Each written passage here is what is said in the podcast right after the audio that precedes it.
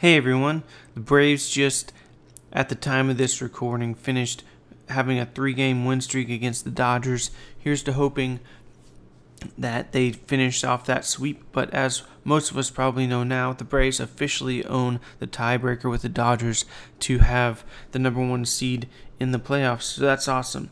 That being said, the reason you're not hearing the intro music right now is because my family and I are taking a much-needed vacation.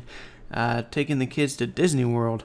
So, that being said, I won't have an episode this week, but I do want to say I hope you all have a fantastic Labor Day, that you spend time with your families or loved ones, people you care about, and have a good time together and really sit back and reflect on how great it is that we live in this great country, that we can have jobs that we do.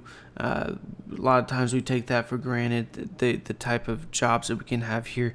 Even the most minimum wage jobs, is the, although they may not meet the cost of living here in the United States, it still is much better than third world countries.